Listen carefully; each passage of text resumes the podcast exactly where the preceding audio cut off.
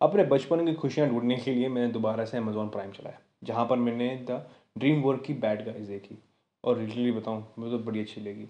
अपने चुनिंदा कुछ फेवरेट एक्टर्स को एज अ वॉइस आर्टिस्टिंग करते हुए और अपने पुरानी कैरेक्टर जो कि एज अ चाइल्डहुड में मेरे फेवरेट थे शार्क टेरेंटुला और वुल्फ वुल्फ पे तो बड़ी अच्छी कहानी चली थी इस लाइफ में। हमने बहुत सारी वुल्फ कहानी सुनी है अमेरिकन्स मतलब टेक्स्ट बुक में तो वो देखना लाजमी था। सो डायरेक्टर पेरी पेरीफल ने बहुत ही अच्छी मूवी डायरेक्ट की थे बैड गाइस इसको देख के सच्ची मुझे बचपन याद आ गया और स्टोरी माशाल्लाह.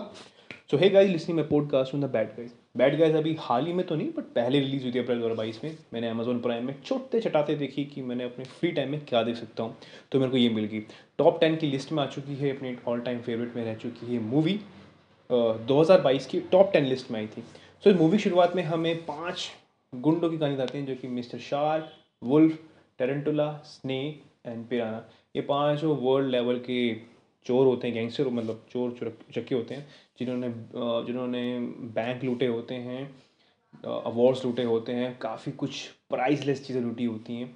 इस बीच इनकी नज़र पड़ती है ग्लोबल गोल्डन डॉल्फिन अवार्ड पे, जो कि पूरे साल मतलब एक साल में एक बार दिया जाता है, वो भी सबसे अच्छे आदमी को जिसने चैरिटी करी हो। तो इसके लिए प्रोफेसर मार्गलेट मतलब एक, जिसको हम बोलते हैं गिनिपिक मार्बलेट को चुना जाता है। मार्मलेट अपने शहर में बहुत ही अच्छा नागरिक होता है। जब कई सालों पहले वहाँ पर एक लव मीटराइट टूटा था तो उन्होंने मतलब जो लोग उसमें घायल हुए थे, उसकी उसने मदद की थी।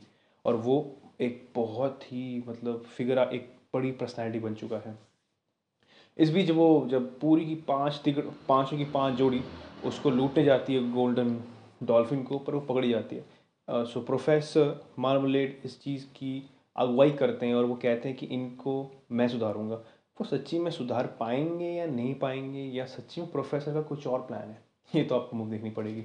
मूवी की स्क्रिप्टिंग राइटिंग और यहाँ तक कि एनिमेशन मुझे लिटरली बैक टाइम में ले जाता है जहाँ पर मैंने श्रेक की देखी थी मूवीज़ और पुस इन द बूट्स में। ड्रीम वर्क की ये खासियत रही है कि उन्होंने हर एक अपनी जो ड्रीम वर्क की जो एनिमेटेड सीरीज़ मूवीज़ जो भी रही हैं, उनमें हल्का फुल्का डिफरेंस करके उन्होंने हर एक चीज़ पिरोई है। अगर हम पुस इन द पुस इन बूट्स लें जो अभी हाल में रिलीज़ हुई थी और पहली वाली में तो वो एनिमेशन स्टाइल थोड़ा सा मतलब उनका फिक्स रहा है। तो वो एक किसी भी आर्टिस्ट की अगर हम पिक्सार की बात करें मतलब आर्टिस्ट नहीं हम एनिमेशन स्टूडियोज़ की बात करें पिक्सार ले ले या फिर हम ड्रीम वर्क्स ले लें या फिर डिजनी डिजनी ले लें तो हर एक मतलब एनिमेटर्स का एक फिक्स एनिमेशन स्टाइल रहता है जो कि वो लेके चलते हैं।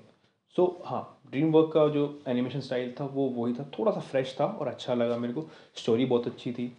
स्टोरी की आ, मतलब काफ़ी पढ़ते और लेयर थी जो कि मुझे देख के लगी भी समझी भी। इंटरेस्टिंग स्टोरी थी एट एंड ऑफ़ द मतलब सारा कुछ पता लग जाता है कि कौन होता है कैसा होता है क्या क्या रीजंस थे। मूवी बच्चों के लिए है ओवरऑल बड़ों के लिए भी है आपको ज़रूर देखनी चाहिए। मूवी के अंदर फ्रेंडशिप का सर्कल बहुत अच्छी तरह बताया गया है कि फ्रेंडशिप बहुत ज़्यादा मैटर करती है। उनमें लव है अफेक्शन बताया गया है। मतलब एनिमेशन मूवी का सबसे बड़ा पार्ट होता है कि वो अपने एनिमेशन स्टाइल से बहुत ही प्यारे इमोशंस दिखा देती हैं छू लेती हैं। मैं कभी फ़िल्मों को देख के भी रोता नहीं हूँ बट इसको मूवी देख के मेरा दिल खुश हो गया। क्योंकि सच्ची मूवी एनिमेटेड थी। मतलब एनिमेशन का स्टाइल अच्छा था, सब कुछ बताने तरीका अच्छा था। उन पाँचों के बीच में जहाँ शार्क वुल्फ स्नेक पिराना और आपकी टेरेंटुला इनके पाँचों के बीच में जो दोस्ती थी, वो बहुत अच्छी लगी मेरे को। हर एक छोटी छोटी चीज़ में परेशान होकर फिर भी एक दूसरे, अब एक चीज़ उनको बाँध के रखती हैं। बल्कि हर एक कैरेक्टर एक एनिमल की क्वालिटी बताता है। मतलब जिस तरह शार्क हो गया वो बहुत गरीब मतलब झुंड में अटैक नहीं करते, अकेले करते हैं। वाइपर स्नेक बहुत मतलब ही होते हैं और मतलब अपने एरिया को कवर कर चलते हैं। पिराना, जो कि झुंड में शिकार करती है और जहाँ पर टेरेंटुला जो सबसे बहुत ही पावरफुल मकड़ी और जहरीली मकड़ी होती है। और वुल्फ का तो पता ही है। बट अपनी कमियों को दूर रखते हुए जब वो एक साथ आते हैं, अपने आप को अच्छा बनाने की कोशिश करते हैं, वो बहुत प्यारा लगा मेरे को। मूवी के एक्शन सीन्स अच्छे हैं और एनिमेशन तो ऑब्वियसली बहुत बढ़िया था। मुझे इसके एनिमेशंस देखते स्टाइल मेरे को एडवेंचर ऑफ़ टिंटिन याद आ गई। और मुझे याद आया कि मैं एडवेंचर ऑफ़ टिंटिन पे भी अगली वीडियो बनाऊँ मतलब पॉडकास्ट करेंगे। और वो अच्छी भी लगी मेरे को। मतलब उसका तो कुछ अलग ही लेवल था। So thank you so much ये सुनने के लिए। और please just wait for my next podcast